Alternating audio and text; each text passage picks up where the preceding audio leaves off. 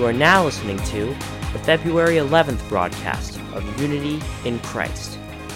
This hour, we have Psalms, This Is My Song, Sermon, and Equipping the Saints. First, let's begin with Psalms, This Is My Song.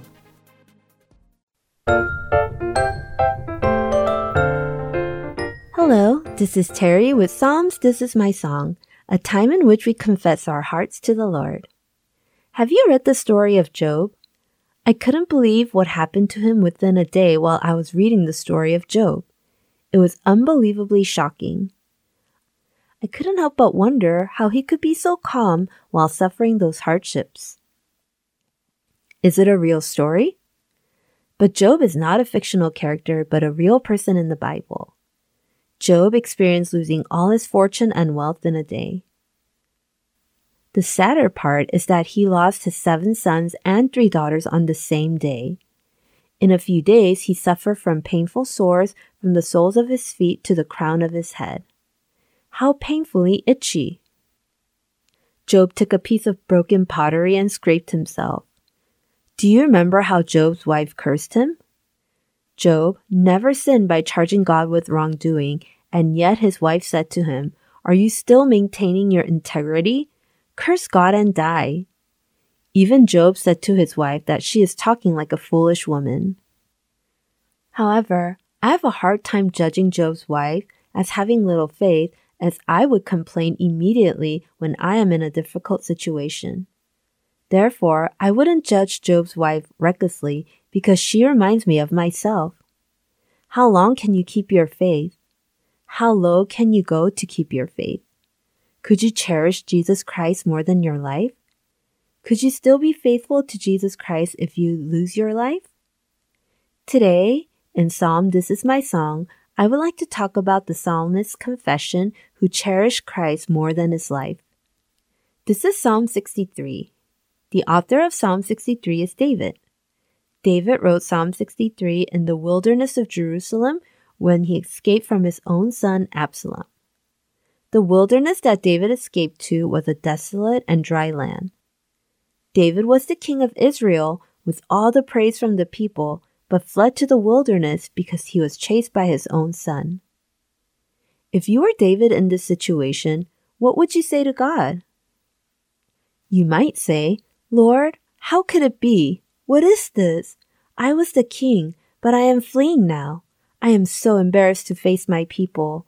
Please put things back the way they were before all this trouble. Wouldn't that be your plea to God? How do you think David talks to God in the wilderness? I will read Psalm chapter 63 verses 3 through 5 in the New International Version Bible. Because your love is better than life, my lips will glorify you. I will praise you as long as I live, and in your name I will lift up my hands. I will be fully satisfied as with the riches of food. With singing lips my mouth will praise you. Isn't David's praise amazing? He was fleeing from his son, and he would have felt nothing was enough in the desolate and dry land. He couldn't eat well or drink enough. However, Instead of complaining about his hunger, he praises the Lord by saying that his soul is filled, satisfied, and full of joy. How could he do that? That is because David only wants God himself. It was not the advantages of God, but the fact that God is his Lord and that everything David wants. The reason Job trusted God in the midst of his suffering was because he also fixated his eyes on God. He didn't focus on his wealth or his children, but focused on God. Job didn't care about the benefits of God. However, Job's wife was different. She focused on the things that God gave her. As soon as she lost all the things from God, she cursed God. What are you focusing on? Jesus himself or beneficial things from Jesus? David loved his Lord more than his life, I am envious of David. I want us to love the Lord deeper, for God so loved the world that he gave his one and only Son. May you love God more sincerely with all your heart in 2023, and may Psalm 63 cause both of us to praise God. I would like to close Psalm my confession today by reading Psalm 63. You, God, are my God. Earnestly I seek you. I thirst for you. My whole being longs for you in a dry and parched land where there is no water. I have seen you in the sanctuary and beheld your power and your glory. Because your love is better than life, my lips will glorify you. I will praise you as long as I live, and in your name I will lift up my hands.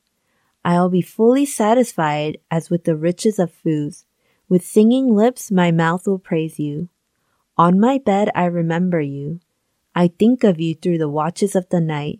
Because you are my help, I sing in the shadow of your wings. I cling to you. Your right hand upholds me. Those who want to kill me will be destroyed. They will go down to the depths of the earth. They will be given over to the sword and become food for jackals. But the king will rejoice in God. All who swear by God will glory in him, while the mouth of liars will be silenced.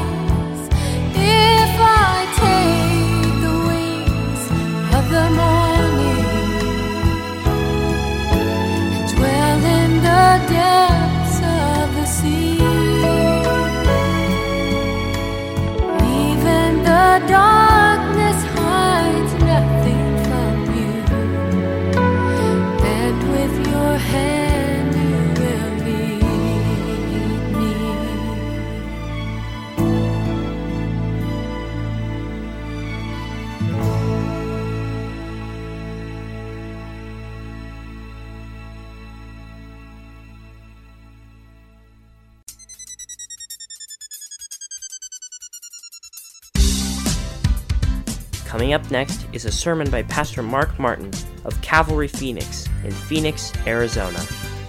Today's topic is giving evidence for your faith. I hope you have a blessed time with Pastor Mark. Acts chapter 17, and we're going to look at verse 1.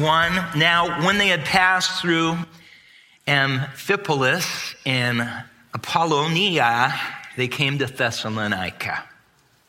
When Paul visited Thessalonica on his second missionary journey, kind of around 50 AD, it was already a very large city. It was like 200,000 people there. We see Paul's strategy. Paul will go to a place and intentionally share the gospel where it will go viral. Knowing this about Thessalonica, we see that as Paul shares the gospel, the message is going to move through the empire on land, through those highways, on sea, spreading quickly across the Roman Empire, going places where Paul could never, ever think to go in one lifetime. Okay, that being said, now enter Paul and Silas. They left Luke and Timothy, along with uh, some other godly brothers and, and women, uh, to take care of the church that had started in Philippi. So Luke stayed back, Timothy stayed back, and Paul and Silas moved on. Their goal was to go to Thessalonica, passing through two cities on the way. And so we read in verse one, they passed through one city. Then they passed through another. And then they finally got to their destination here in Thessalonica. It was about a 33 mile journey from Philippi to the next city. Then there was another journey of 30 miles from one city to another city. And then the last uh, journey was about 37 miles to, to uh, get to their their location. Each city was about a day's walk apart. Think about covering 35 miles in a day, gang. That's a lot, isn't it? So I have to wonder this too. I wonder how do you, it had to be an especially hard trip for Paul and Silas. Do you remember what happened to them in Philippi? Not long before this. They were arrested and they were beaten with rods many times. They were thrown into prison. Remember, the angel opened the door. Remember all of that? And the Philippian jailer thought his prisoners should escape. He was going to kill himself. And Paul says, Don't do that. The Philippian jailer, what must I do to be saved? Paul says, Believe in the Lord Jesus Christ and his whole family got saved, and the church was born there in that town. But Paul and Silas probably had broken ribs. They probably, their muscles were bruised. Their backs were probably black and blue and purple. And they're walking these roads. They're carrying stuff. Not every place is just a smooth surface, and they're making this journey. And Paul left his doctor behind, didn't he? That's how much he cared for the Philippians. Was this, yeah, I could use you, Dr. Luke, right now a whole lot, but I'm going to have you stay and take care of this church. What a trip they must have been 100 miles, a grueling trip for them, I'm sure. Now, Paul's first priority when he came to a city was to go to a synagogue and teach. They had the custom of allowing there to be a time during the synagogue service on the Sabbath day, Saturday, uh, for a visiting teacher or rabbi to be able to have a time to speak. And so Paul took advantage of these times. Of course, he was a very learned Pharisee, had been a Pharisee, which meant he was an expert in the scripture. So Paul got up and he spoke, and he did this because also the Jews had the advantage over Gentiles in that they had the sacred writings.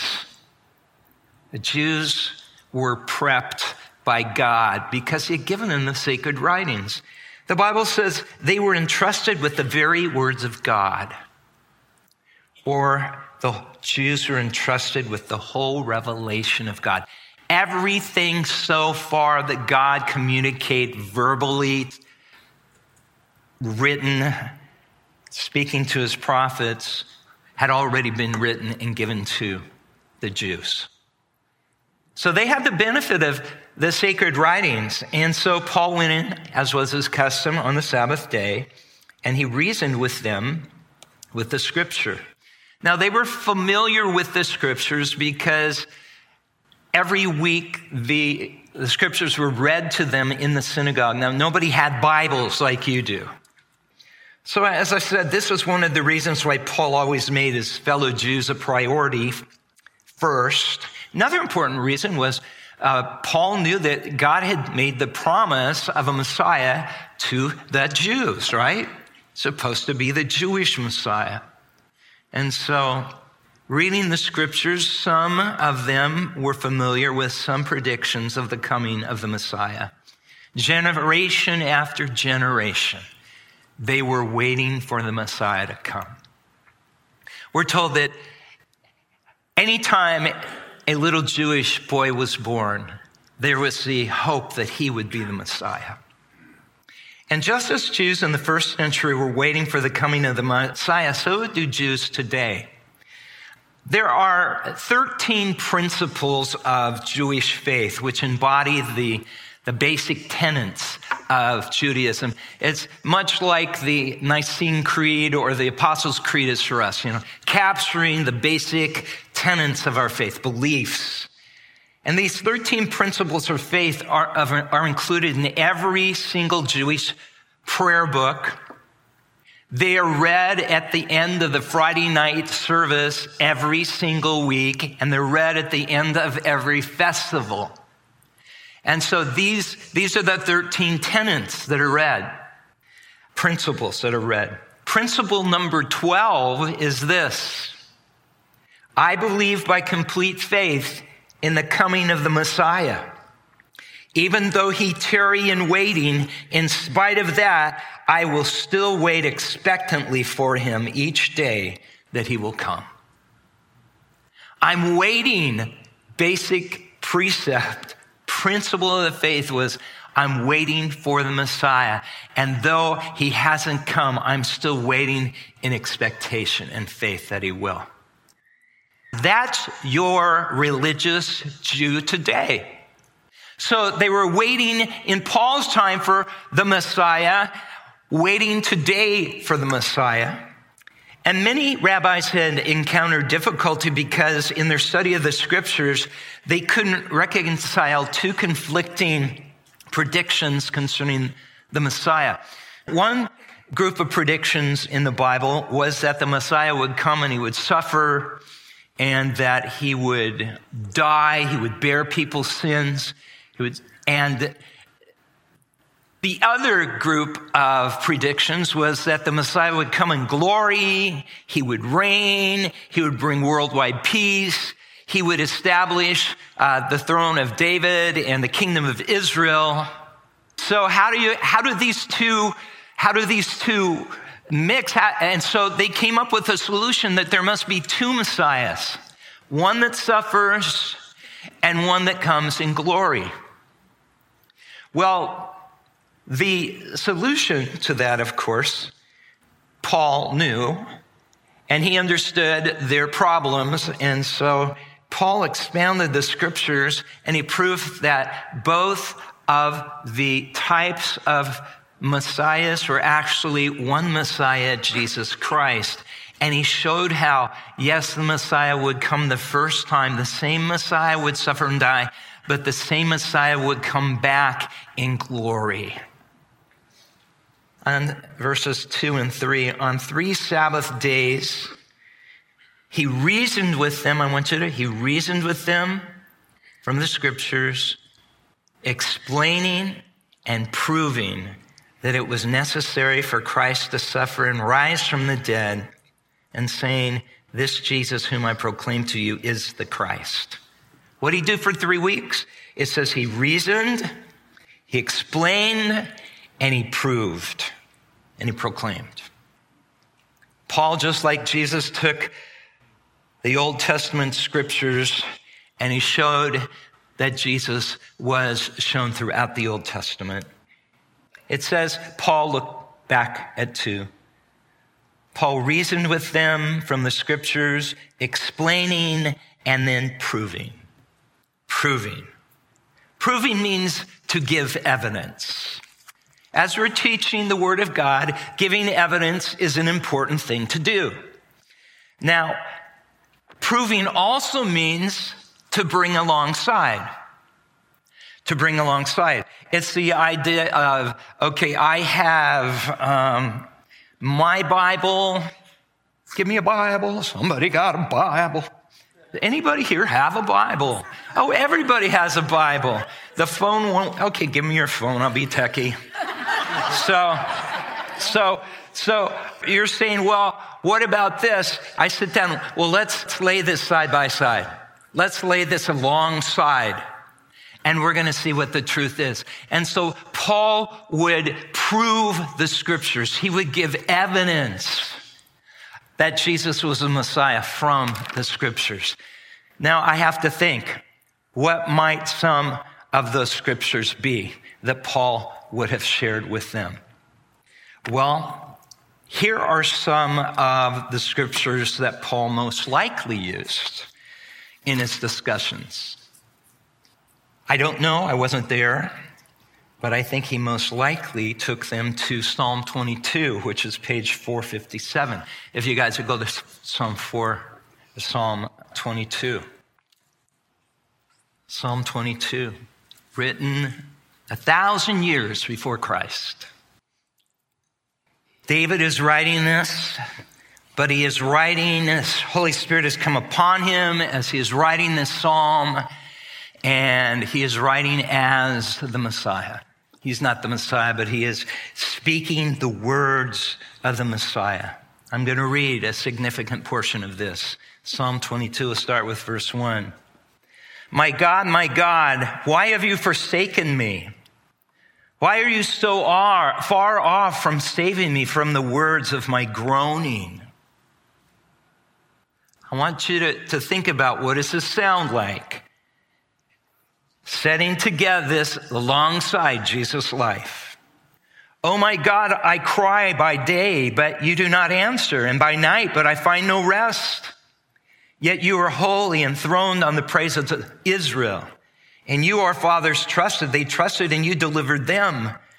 To you they cried and were rescued. In you they trusted and were not put to shame. But I am a worm and not a man. A worm, uh, what he's talking about, there was a worm he's talking about that if you crushed it, it looked like blood. I'm bloody, he says, and not a man, scorned by all mankind and despised by the people. All who see me mock me. They make mouths at me. They wag their heads. They say, he trusts in the Lord. Let the Lord deliver him. Let him rescue him if he delights in him. Yet you are he who took me from the womb. You made me trust you at my mother's breast. This child could believe even before he was old enough. Be not far from me, for trouble is near and there is none to help. All his disciples run. Oops, I'm giving this away about who this is, right?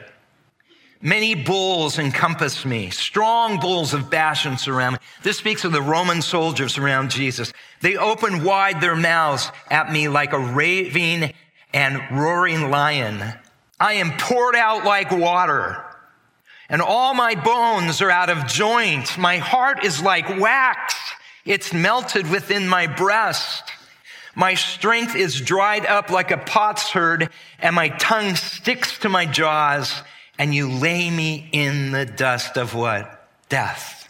Verse 16. For dogs encompass me. A company of evildoers encircle me. They have what gain? Pierced my hands and feet. I can count all my bones. They stare over me. They divide my garments among them, and for my clothing they cast lots.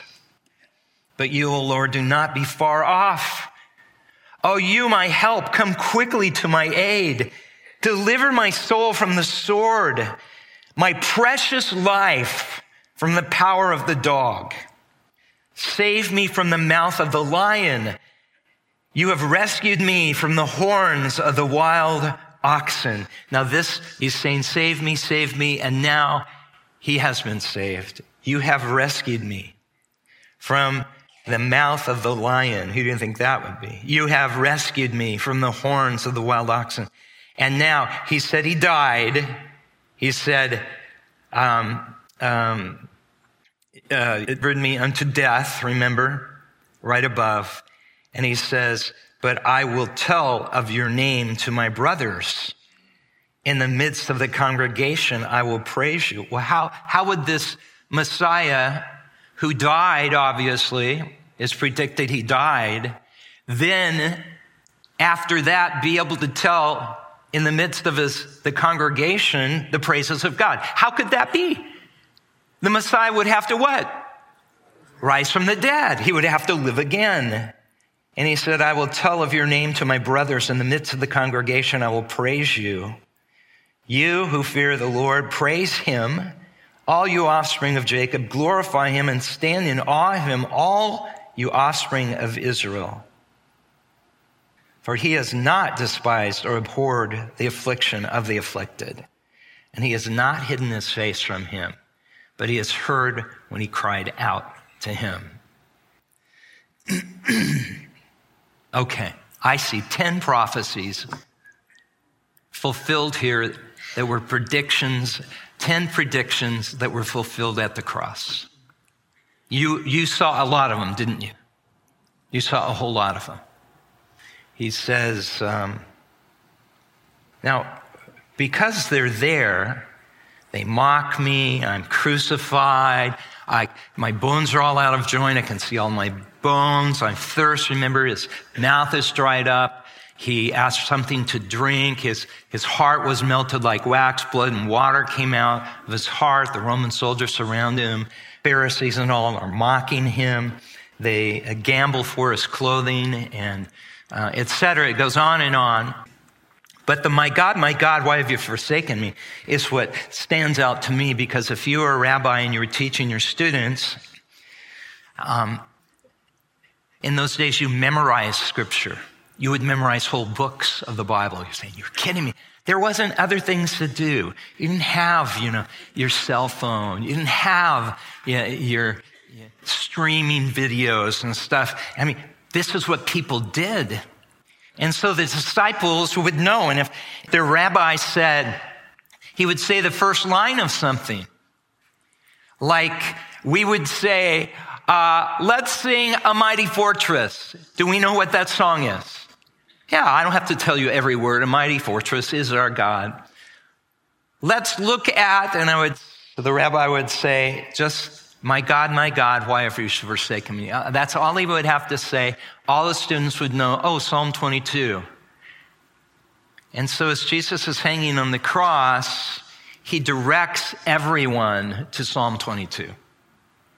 And anybody with any brains would have seen that what Psalm 22 predicted was happening to this man on the cross because he was the Messiah people weren't thinking straight. I think another passage that Paul would have surely shown them would be found in Isaiah chapter 53, which, yes, is page 613. Isaiah chapter 53. Of course, I think he would have pointed them to verses in Isaiah that says, For unto us a child is born, a son is given, the government shall be upon his shoulders, and his name shall be called Wonderful Counselor, Mighty God, Everlasting Father, Prince of Peace.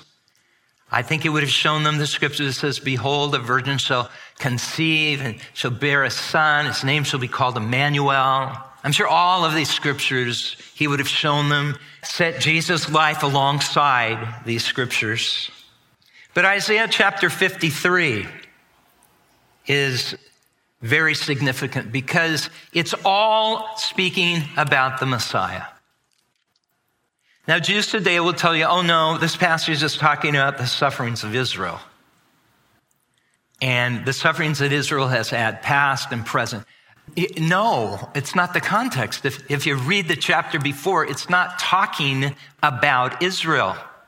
It's talking about the Lord's righteous servant, a person, not a group of people. And so, what about this righteous servant of the Lord that comes to the people of God? What happens to him? Verse 50, chapter 53, verse 1 Who has believed what has heard from us? To whom has the arm of the Lord been revealed? For he, this is the righteous servant, for he is the Messiah, okay? He grew up before God like a young plant, like a root out of dry ground. He had no form or majesty that we should look at him, no beauty that we should desire him. Another, he looked like an ordinary person. Yet he was despised and rejected by men, a man of sorrows and acquainted with grief. And as one from whom men hide their faces, he was despised and we esteemed him not. So here's the servant of the Lord that came and he looks, he doesn't look any special, but the end was he was despised. But what was he doing through all of this? Verse 4 Surely he has borne our griefs and carried our sorrows, yet we esteemed him stricken, smitten by God, and afflicted. But he was what? Pierced for our transgressions, he was crushed for our iniquities. Upon him was the chastisement that brought us peace. And with his wounds, we are healed. This is the whole fact that Jesus came to be an atonement for our sins. All our, our sinfulness was placed upon him, and he became sin for us. And he died in order that we might become perfect in him. We might then have the righteousness of God. Verse 6 We are so different from him. All we like sheep have gone astray. We have turned everyone to his own way. And the Lord has laid on him the iniquity of us all. He didn't deserve it, but he took our sin upon himself. You see this? Verse 7 he, the Messiah, was oppressed. He was afflicted, yet he opened not his mouth. Like a lamb that is led to the slaughter, like a sheep before its shearers is silent. So he opened not his mouth. Remember, during Jesus' trial, he would be asked questions and he was completely silent. He wouldn't answer the questions. That was predicted about the Messiah. By oppression and judgment, he was taken away. And as for his generation, who considered that he was cut up out of the land of the living, he died. He was stricken for the transgression of my people. He died for other people's sins, it says. Verse 9. And he made his grave with the wicked. On the cross, he was crucified between two thieves. And with the rich man in his death, he was buried in a rich man's tomb. Although he had done no violence and there was no deceit in his mouth. All of this happened to him, but still he was sinless. Yet it was the will of the Lord to crush him. He has put him to grief. When his soul makes a guilt offering, he shall see his offspring. He shall prolong his days, and the will of the Lord shall prosper in his hands. So, verse 10, see the two parts of it.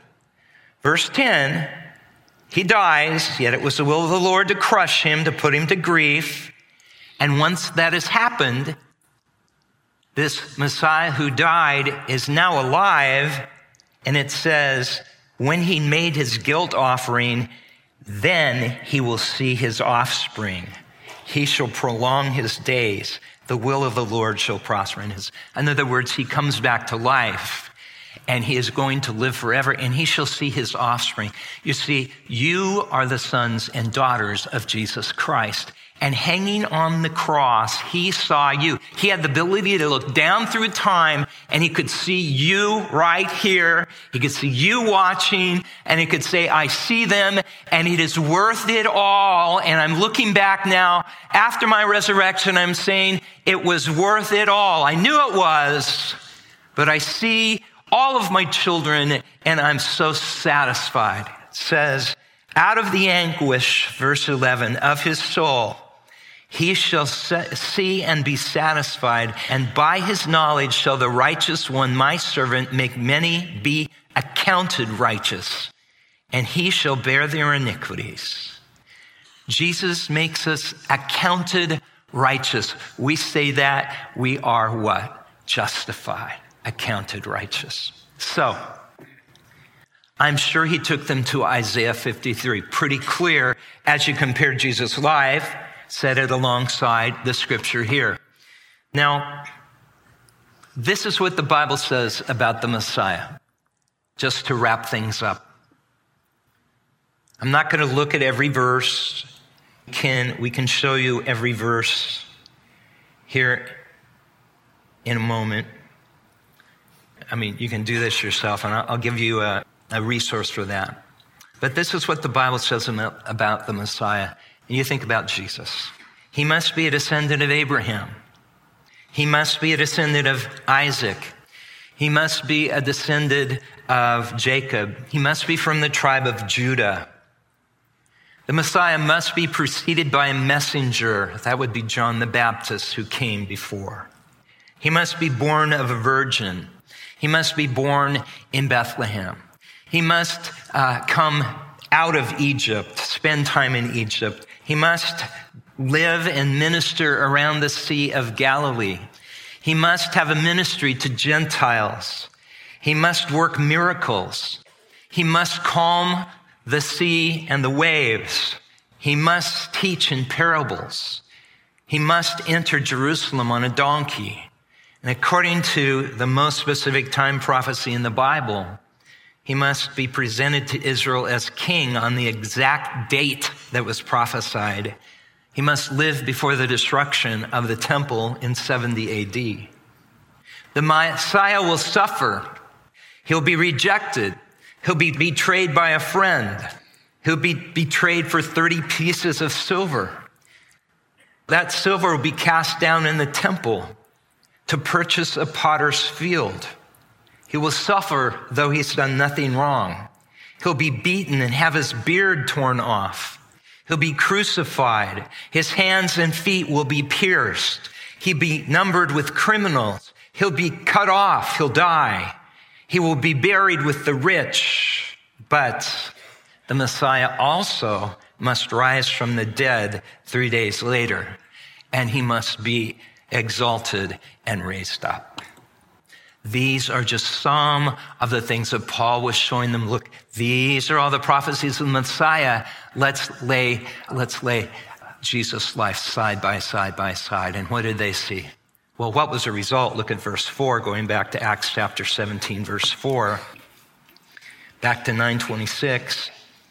Acts 17, verse 4, it says, And some of them were persuaded and joined Paul and Silas as did a great many of the devout Greeks and not a few of the leading women. They were persuaded. They were persuaded by the reasoning of Scripture and by prophecy. Persuaded by prophecy. They believed even without the perspectives we have. Um, one thing you might have heard, but just to show you how how sure the word of prophecy we have is. Is that some time ago, mathematician Peter Stoner applied the science of probability to just eight of these prophecies. This led him to conclude that the chance of the prophesied Messiah fulfilling all eight is 1 to 10 in the 17th power, to the 17th power. 17 zeros. In order to comprehend this staggering probability, Stoner illustrates, he says, and we take 10 to the 17th power silver dollars and lay them on the face of Texas. How many of you tried to drive through Texas? Anybody? It's big, right? It's big. It's big. And so you take uh, 10 to the 17th power would be covering the entire state of Texas two feet deep with 50, uh, 50 cent pieces. You know, maybe you don't use those, but they're 50 cent pieces. And so you take one of those and you mark it any way you want, put an X with a felt tip marker, or whatever, you put that on that coin. And then we mix all the coins up thoroughly, all of them around the state of Texas, thoroughly mix them up. Then we blindfold you and we say, okay, you have one chance. Pick up any coin, any coin, blindfolded, folded, and that must be the right coin. What's the chances of that happening? One in 10 to the 17th power. You see that? He says just the same chance that the prophets would have writing just eight prophecies and having them all come true in any one man from their day to the present time, providing they were writing in their own wisdom. This means that the fulfillment of just eight prophecies alone proves that God inspires the writing of these eight prophecies to a definiteness which lacks only one chance in 10 to the 17th power of being absolute. And bottom line, if all that, you can trust the book. You can believe in Jesus. There's reason to believe in Jesus.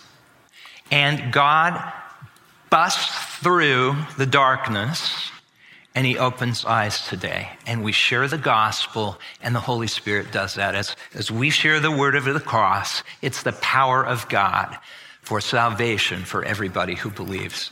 Now, I have something for you that is a, um, it's 44 prophecies of Jesus Christ fulfilled.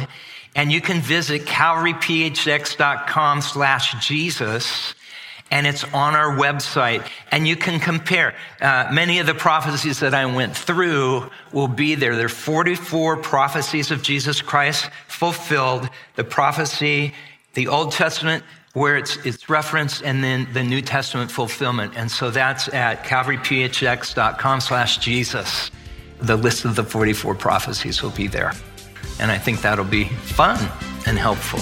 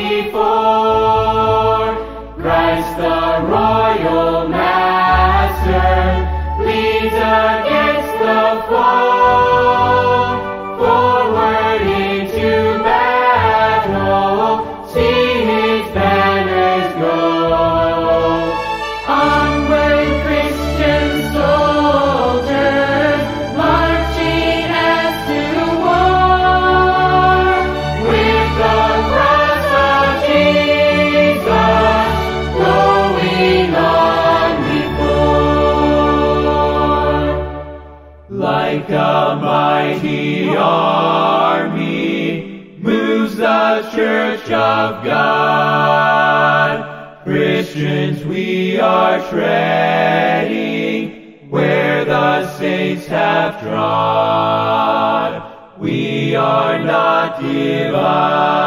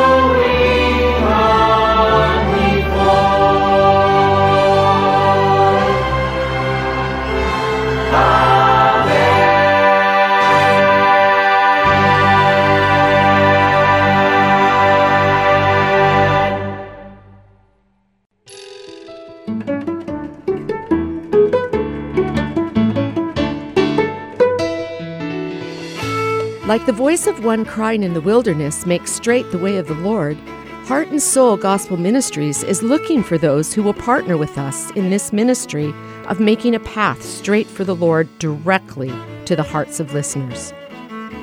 If you would like to partner with us to preach the gospel of Jesus Christ and deliver the saving grace of our Lord to others through volunteering, through prayer, and through donations, please call us at 602 866 8999.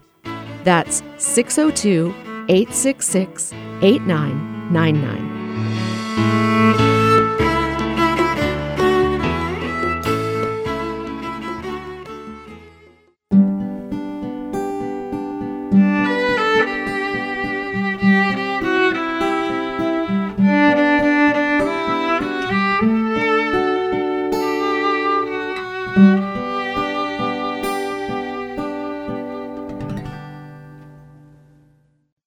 Following program is called Equipping the Saints. Hello, Heart and Soul listeners. I'm Pastor Greg Lundstedt, and I'm so glad that I can share my series from Equipping the Saints with you. I pray that God will grow each and every one of you in Christ through this series.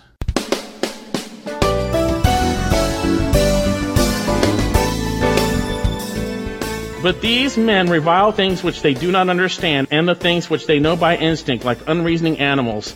By these things they are destroyed. Woe to them. So you have these bad guys who are in the church and they're reviling Satan and his demons, all that stuff. That's an evidence something's wrong. Because they're not submitting to the authority of the Lord who is the only one to revile them. It's an authority issue. God's authority. He is the one to bring about their judgment, not man. And they don't even tremble. You see, later on we'll see they promise you freedom from sin, but ultimately they despise authority because they're self-willed. And in their ignorance, just like animals that act on impulse, not reason. I had a problem with this because I got a dog, but as I looked at this, I realized what Peter was saying. But verse 12, but like unreasoning animals born as creatures of instinct to be captured and killed, reviling where they have no knowledge. He's talking about wild animals. Okay?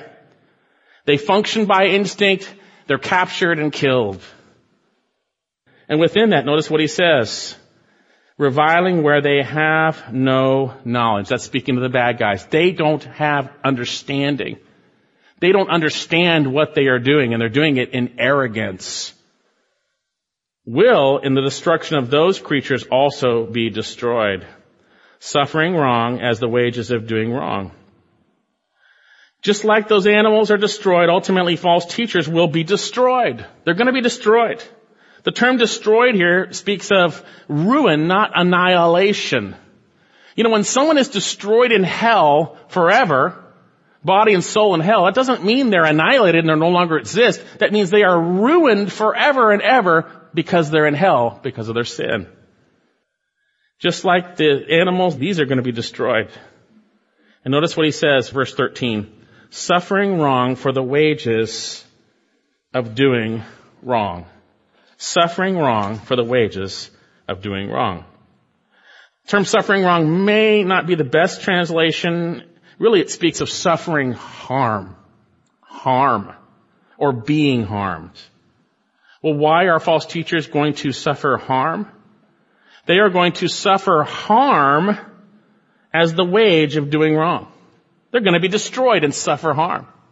They're going to suffer harm. They're going to suffer forever and ever and ever for their sins. As the wage or the paycheck for doing wrong. You could translate it this way.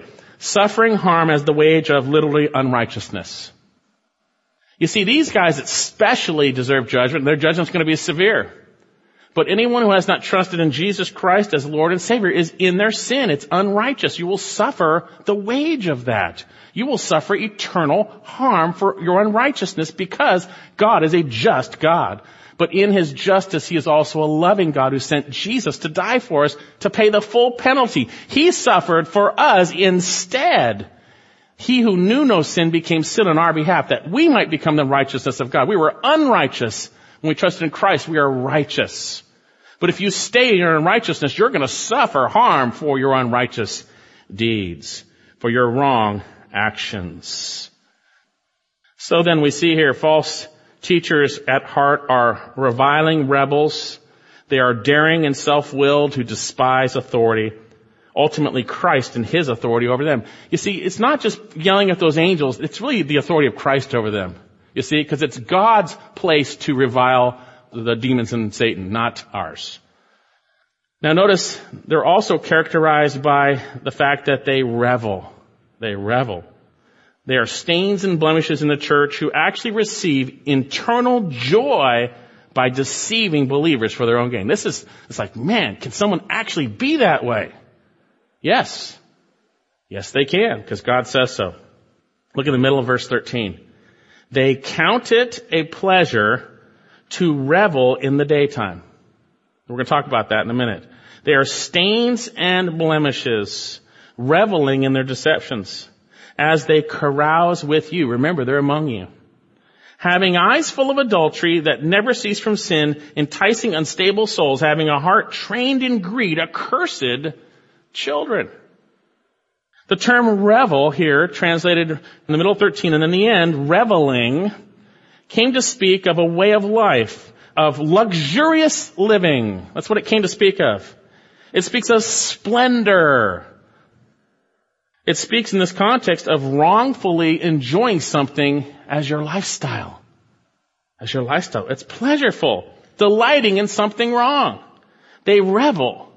They delight in something wrong. And notice the second half of verse 13 through 14, it speaks of these false teachers' internal realities and behavior in the church. Remember, these false teachers would be among you, chapter 2, verse 1, right? They're going to be in the body of Christ. They're going to rise up at different times in different places. They're going to be in the body of Christ.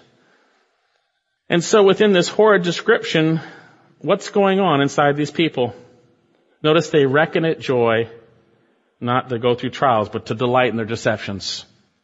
They count it, middle of verse 13, a pleasure to revel in the daytime.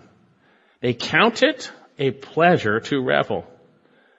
The term counted is the term translated other places reckon, or it means to think, to make a mental note. It doesn't have emotions. It's just putting something on the ledger. I account this this way. They count it pleasure. Pleasure to revel in the daytime. The term pleasure speaks of enjoyment or joy. They delight in wrong actions. Why does God share this with us? Because we need to see how bad they really are, right? Because it's hard for us to acknowledge it. Like I shared in the beginning, we can look at someone out there who's doing bad things and go, yeah, yeah, they're bad. But when someone around us is doing that, you go, well, you know, well, if the deeds reveal that, this is where the heart is at. We need to see this. It reveals how dangerous people are. There are dangerous people out there. There are liars. There are deceivers. There are dangerous people out there and there are dangerous people in the church. We need to see it. It is hard for us to fathom this, but we need to go to the Word of God and allow the Word of God to renew our hearts. Notice they enjoy and delight in deceiving believers. End of 13. They enjoy and delight in destructive heresies, verse 1, luring unstable souls, verse 15, enticing arrogant, empty, by fleshy words, verse 18. They enjoy and delight by exploiting with false words. They enjoy what they do. These men or women receive perverse delight in their wrong actions. They get perverse delight in it. You wonder why would people twist scripture why would they do that? Why would they mold their words? Why would they lie to you? Why would they manipulate you? Why would they flatter you? Why would they do that? Well, here, middle of verse 13, it says, they counted pleasure to revel in the daytime. Now, I was wondering, what does this term in the daytime mean? What does that mean? What does that mean? I think it's metaphorical here. It points to the reality that they're doing this in the open in the church. It's in the open. And they know what they're doing. They know what they're doing, but Many people do not. And they revel in it. Notice the end of 13. Reveling in their deceptions as they carouse with you. As they carouse with you. The term carouse came to speak of, you know, a fellowship meal.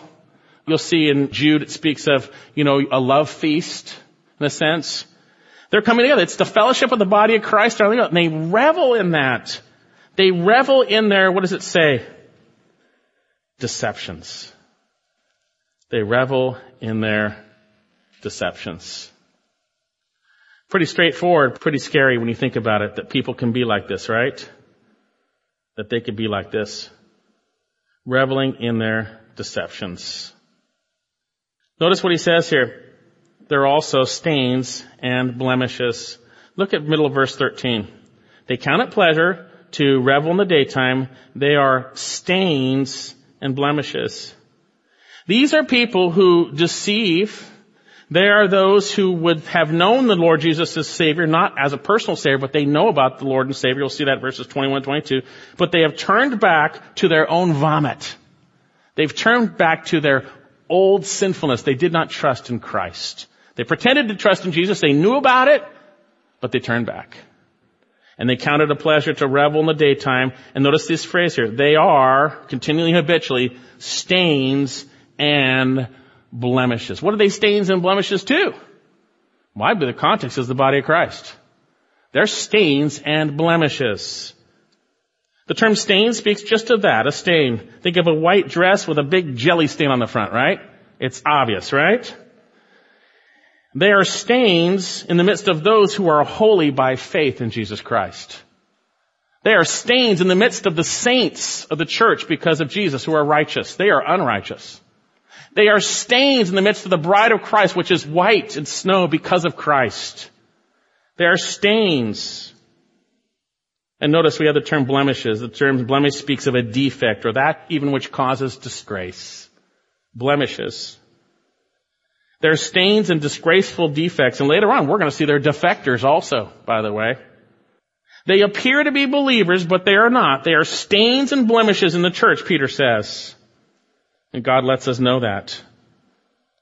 And again, I mentioned this earlier, but notice he says they're stains and blemishes, and then he says reveling in their deceptions as they carouse with who? With you. They're fellowshipping with you. At least in this context false teachers, when they do arise, when they do come in, they're not all the time, but when they do, when they do, they fellowship with you. Reveling, they count it joy and a pleasure to deceive you as they are with you. Isn't that terrible? Term feasting or love feast. It's fellowship of believers. We know in Jude, they are those who are hidden reefs in your love feasts. Hidden reefs in a love feast. What is he saying?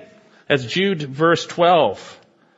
That means that in your love feast, if you think of an ocean, you know, and you have the water and then you have a reef underneath that you can't see, when you're riding in your ship or boat, you hit that reef, you're gonna crash. They're there, they're in the midst. And they're gonna cause you to spiritually crash and sink if you're not warned. They are hidden reefs in your love feast. They do it in the context of fellowship as they feast with you without fear, actually Jude 12.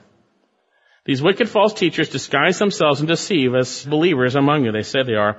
Turn to 2 Corinthians chapter 11. And while you're turning there, I'm going to read from 2 Timothy 3.13 where Paul says, But evil men and impostors will proceed from bad to worse. An impostor is someone who portrays themselves to be something else. And you think, well, do they know that? That deceiving and being deceived? Well, they must be deceived. Well, no, they're not deceived in what they're doing. They're deceived in thinking the outcome is going to come out the way they think. They're going to hell.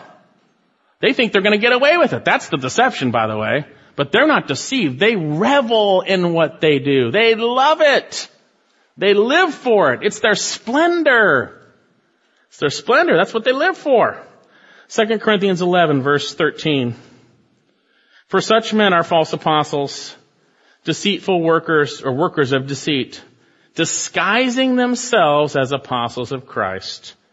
And no wonder, for even Satan disguises himself as an angel of light. Therefore, it is not surprising. Well, we shouldn't marvel, right? But we do. If his servants, that Satan's servants, also disguise themselves as what? Servants of righteousness, whose end shall be according to their deeds. These people know exactly what they're doing. They revel in their deceptions. They're deceiving you. They're going to use you for their own gain and you will spiritually fall from your steadfastness if you allow it to happen. you will spiritually fall. And then notice back in our passage, they have eyes full of adultery. Look at verse 14 back in 2 Peter 2. Having eyes full of adultery and that never cease from sin. They have eyes full of adultery. Eyes full of adultery. What does that mean? That means everything they look at in the way they're just full of adultery. They're, they're wicked. If you know what I'm talking about adultery, they're, they're, they're lusting. It's full of it. And notice he says, and that never cease from sin. I think of that speaking of their eyes. Their eyes never cease from sin. Everywhere they look, they're sinning. They're sinning with their thoughts. They're sinning in their hearts. Turn to Luke chapter 11, verse 34. These people who portray themselves ultimately on the inside are corrupt. And it is evidence in their desires, the lust of the eyes. You see, if you love the world, the love of the Father is not in you. And this is one evidence. They have eyes full of adultery that never cease from sin. They love it. They love it. Luke chapter 11 verse 34. The lamp of your body is your eye. And when your eye is clear, your whole body is also full of light. But when it is bad, your body also is full of darkness. Therefore watch out that the light in you may not be darkness. The reality of what's going on in your heart is going to manifest in what your eyes do, what you look at in terms of your lusts on a continual basis. They never cease from sinning. What they look at is in the context of filling their own desires in every way, shape, and form, certainly full of adultery, but also they never cease from sinning. We're getting a view on the inside that we cannot see.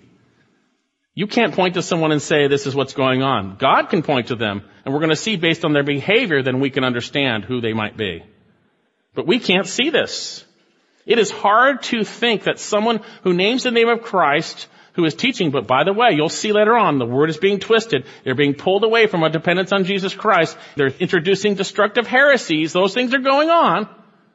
But it's hard to believe when someone's doing that. Wow, can they really be this way? Well, God says, yes, they are.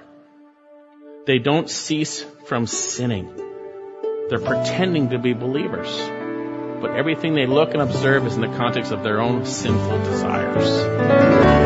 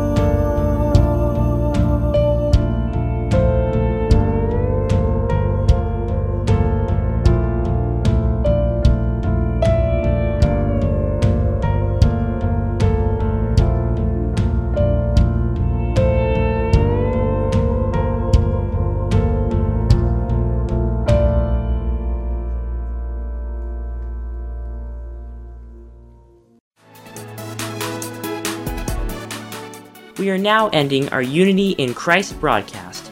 Thank you for listening, and I look forward to being with you again next week.